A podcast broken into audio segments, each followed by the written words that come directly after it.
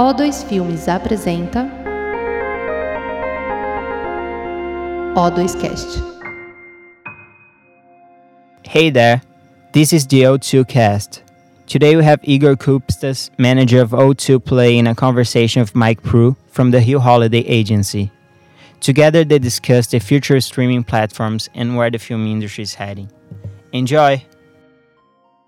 Um, I'm here. My name is Igor Kupstas. I'm the director of O2 Play, and this is the O2 podcast. And I'm talking to Mike Proulx today. Mike Proulx is the Chief Innovation Officer from Hill Holliday Agency, and we are going to talk a little bit about what I, what I call the streaming revolution. Uh, how's it going, Mike? Going great. I'm coming to you live from Boston, Massachusetts. All right. Thank you so much for your time, and it's it's wonderful to discuss a little bit about uh, this. This I, I'm not sure if this is a new media because everything is so fast nowadays. Um, I was thinking that we can talk just a little bit about those last years. A few years ago, Netflix announced that they were going to start to produce content themselves and that they were now a global streaming platform. That was like five, six, seven years ago, something like that. And I feel that the world has completely changed in that period. Do you agree? I definitely agree. Uh, the streaming services that are coming to market certainly prove that the future of television is changing rapidly. It's my personal belief that all television will eventually be streaming television.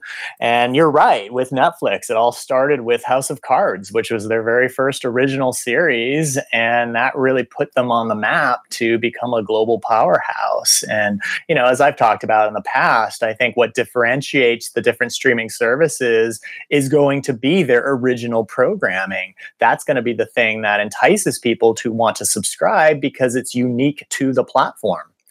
Eh, but how do you think that the, the media landscape reacted at that time? I mean, when Netflix announced, okay, we're starting to produce more content, we are throwing billions at this. Do you do you think now that looking back, companies like uh, uh, Disney and companies like uh, Warner uh, and HBO, they, they, they, they, did they understood what was going on? I I can't believe that they would not have had the foresight to see where all of this was going. But the arguments at the time when Netflix started coming out with original programming was that it was essentially competing with HBO. So the industry was viewing Netflix as almost just another television channel or a television network. Um, but what it is today is a full blown media powerhouse. And if you look at some of the other services that are coming out, or even the existing ones like Amazon Prime or Hulu, they have so much programming on their services that they are a lot more than just another TV channel. Yeah, but how do you compare uh, uh, Netflix uh, a few years after starting to release their own programming and their own content?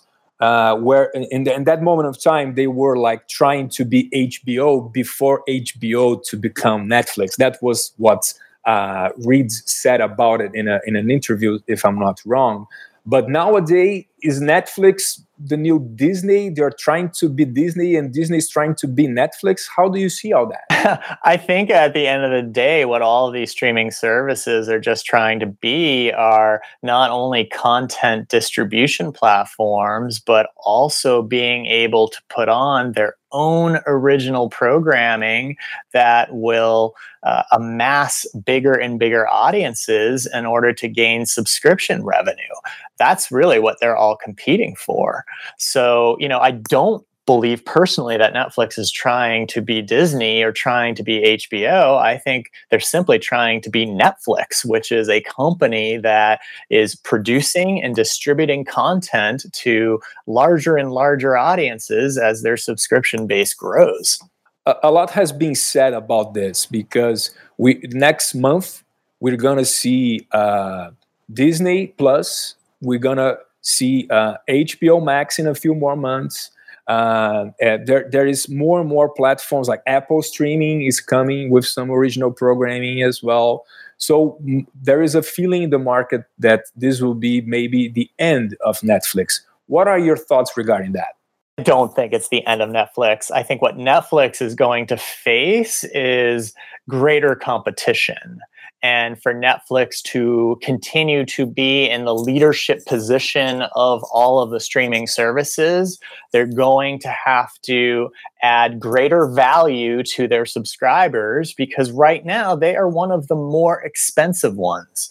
When HBO Max launches in May of 2020, so spring next year, then um, HBO Max is actually going to be a little bit more expensive than the top tier of Netflix. So, what Netflix has to do is justify its high subscription price with um, other types of value, be that in better content that they're providing, or maybe they'll come up with other creative ways to, to add that value. But you compare it with Disney Plus, which launches on November 12th this year you know the they're they're launching with 600 titles across Disney, Marvel, Lucasfilm, 20th Century Fox, Pixar.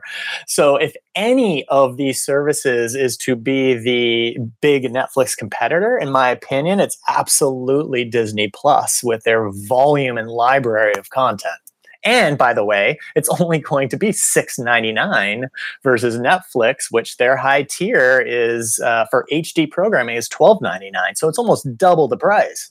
Yeah, they are being extremely aggressive about their new platform, right? I mean, extremely aggressive. Disney Plus is for sure. They're promoting it. I don't know what's happening in Brazil, but in the US, they're promoting it heavily. And they're also making deals uh, in order to offer it to consumers for free. So, at least in the US, Verizon Wireless subscribers who are on the unlimited data plan will get Disney Plus for free for one year. Um, so they're creating this this ability to um, offer it to consumers for free, make it sticky, make it something that you don't want to give up, and then convert those people into paid sub- subscribers moving forward. It's funny that you mentioned Disney Plus in Brazil because so far. Uh, as far as I know, we don't st- we still don't have an official date for Disney Plus release in Brazil, but I've been seeing more and more content from Disney on Amazon here in, in Brazil. Sure. So I'm not sure if they're trying to be uh, to if they approach Amazon somehow, if they have a partnership do they have any particular partnership in the US, Disney Plus and, and Amazon? Uh, Disney Plus is will end up competing with Amazon, and yeah. what Disney has done is starting to uh, kind of bring back all the rights to their content so that it can be exclusive to their own streaming service. So they're pulling, and you know, have already started to pull a lot of the Disney content off of Netflix, uh, and they're trying to do that elsewhere. So you know, you can expect Disney to want to make sure that it's taking care of its own house, its own service, uh, before looking to license to, to other platforms moving forward. Uh, uh, you mentioned advertising, and uh, O2, it's a, a, very large production company here in Brazil. It has a history in advertising uh, production and o- o- also entertainment. And we have a post production facility as well. Uh, and you were you we are you will be great to have you here with us any day so you are already invited to visit us, if in, if in Brazil, please reach out. that sounds like a fun trip. yeah. And I mean, what about the poor? I mean, what about the poor uh, at agencies, man? Because I mean, if we all watch Netflix and Disney Plus and they don't have ads, what are we going to do? yeah, it's something that we're watching. I'm watching really closely because I think it's going to change the paradigm of how brands need to engage consumers in slightly different ways. So, if we look at the landscape right now, Apple TV Plus, which uh, at least here in the US launches this Friday um, on November 1st, that's going to be ad free. Disney Plus is going to be ad free. Um, we already know Netflix is ad free, Amazon Prime is.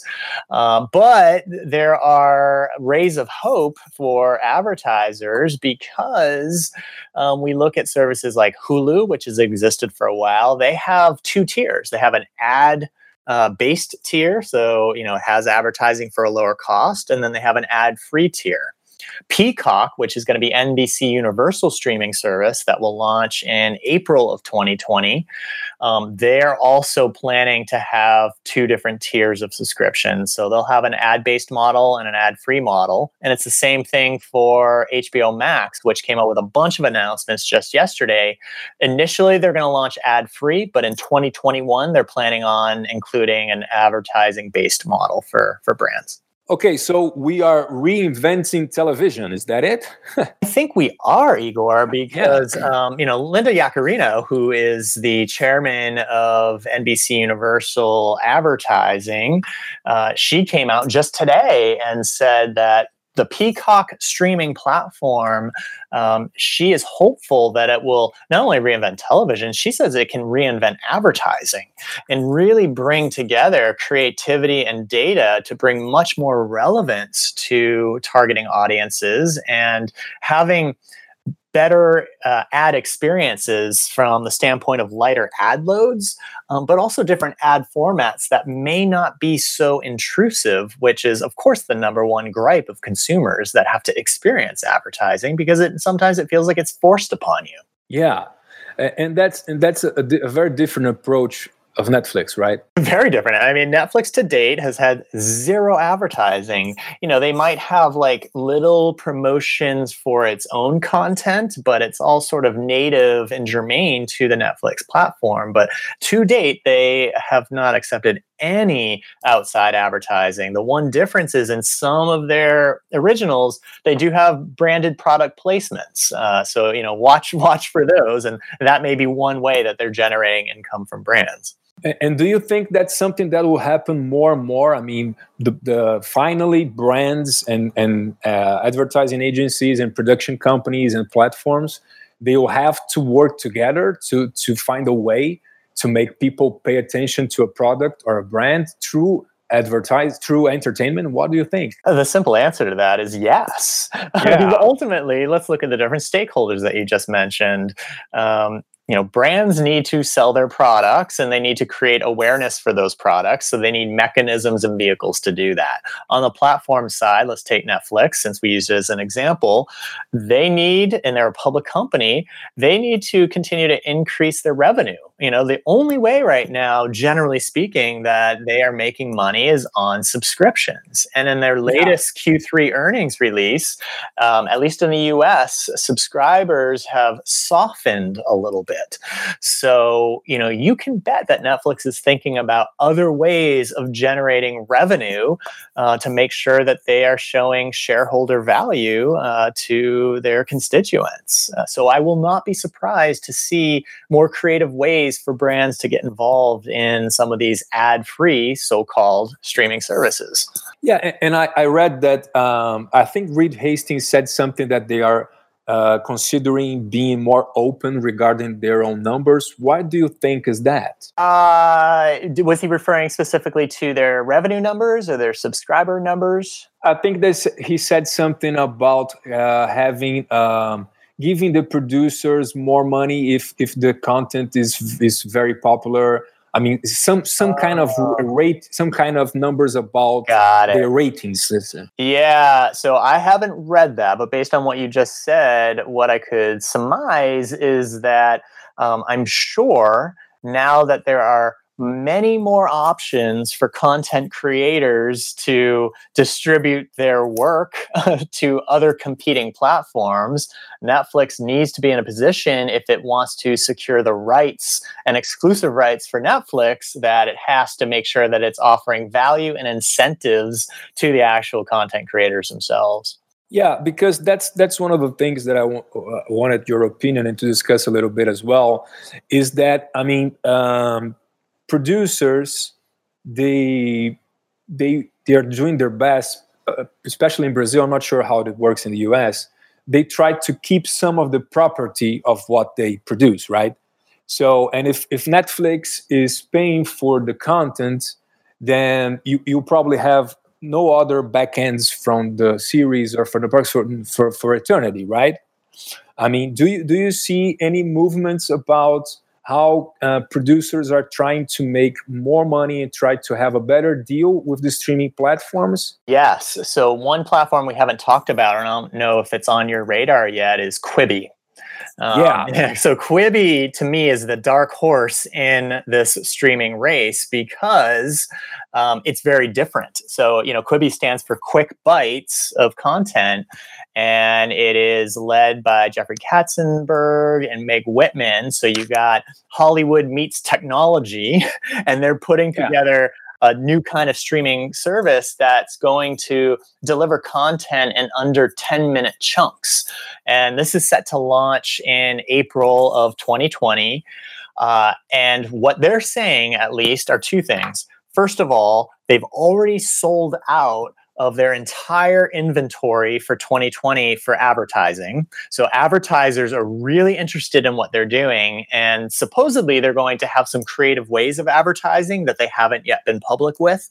But the other piece that speaks to your exact question is the way that they've reported the content deals to work is um, Quibi will distribute and own the content for a limited period of time, after which it belongs back to the original content creator.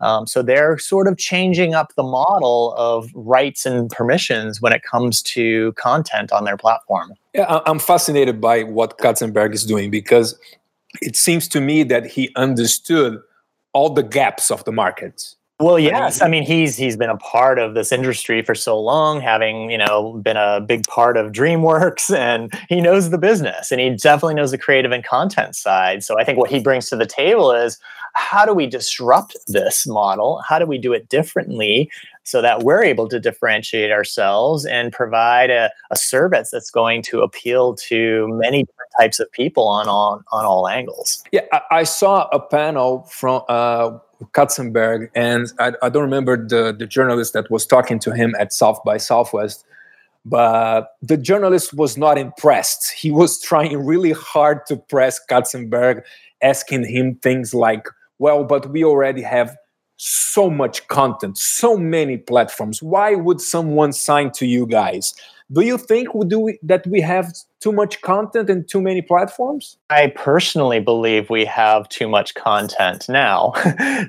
Having said that, um, I think it comes down to the quality of content that exists. And from a consumer's point of view, because there are so many options for streaming services, and each of the streaming services, because of their original content strategies, are going to have unique and compelling content. Then, as a consumer, I'm going to want to, at least in theory, subscribe to lots of these streaming services. The problem is twofold. One, it's going to start to add up in terms of the amount of monthly cost. So by themselves, you know, at six ninety nine or seven ninety nine or four ninety nine, they sound reasonably priced, but it adds up very quickly. So I'm going to have to make trade offs as a consumer in terms of which service and which content are going to be my priorities. The second problem has to do with what I think is choice paralysis. Because there is an incredible amount of content. NBC uh, Peacock says they're going to have 15,000 hours of content when they launch. HBO Max will have over 10,000 hours. Disney Plus will have 600 titles. Quibi says they're going to have 7,000 pieces of content at launch. So, like, where do me as a consumer, where do I turn my attention to? It becomes overwhelming and and it's a bit crippling of I'm not sure what I should be watching because I have almost too many options now. Yeah, and I think that that brings another question. That is, um, from I mean, from the producer's uh, points of view. Uh, let's say that I am a producer and I'm trying to pitch a series and I'm trying to think of a content. I think the word that I'm, I'm looking for is relevance. I mean, how can my content have any relevance uh, to an audience? I mean, how how if if you if you could advise someone uh, regarding relevance, I mean, how can I try to build something that will matter to the consumers so I that so that I can have uh, a small light in between everything that is being offered in so many platforms? I think as a creator you probably already know the answer to this. And you know what i've seen in my own experience is that it comes down to something very basic, which is great storytelling. You know that's that's the content that people are going to turn to. You know let me use an example and this may be less relevant outside the us i'm not sure but you know people talk about the the death of linear television or network television. And you know we have a program here on nbc called this is us and it is one of the highest rated most watched television shows in america. And you know it's your traditional linear tv that has traditional commercial breaks but there are millions upon millions upon millions of people that are tuning into the show because it is emotionally resonant with them. It is a relevant piece of content because it is just terrific um, really great storytelling. So people will follow the best content because it, it strikes an emotional chord, regardless of what platform it's on or what television network or what service at the end of the day, in my opinion. But do you think that this is us? Uh, it, it would have been the same hit if it was on Netflix, for instance?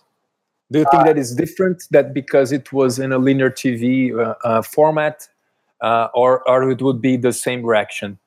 What what would be your guess? Well, I so I don't think it would be a bigger hit if it were on Netflix um, because it's already such a huge hit on NBC. Yeah. it can't get any bigger.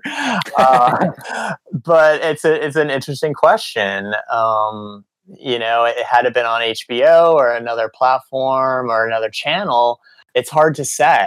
Uh, I think the only point here is that there is still hope for traditional television in quotes uh, in air quotes um, to have uh, you know hit pieces of content um, you know if, if they so choose. But i do personally believe that eventually all of this content uh, will be streaming content that linear television will someday go away yeah, because in Brazil, um, linear TV and free TV they are still so big, so so massive, but at the same time, it, we we've been seeing that like uh, five to ten years ago, five years ago, um, the the channels they they didn't move. It was they they were just starting to reach out to new technologies, and they had a website, but the streaming was any good and like a, in, in a snap like a, a thanos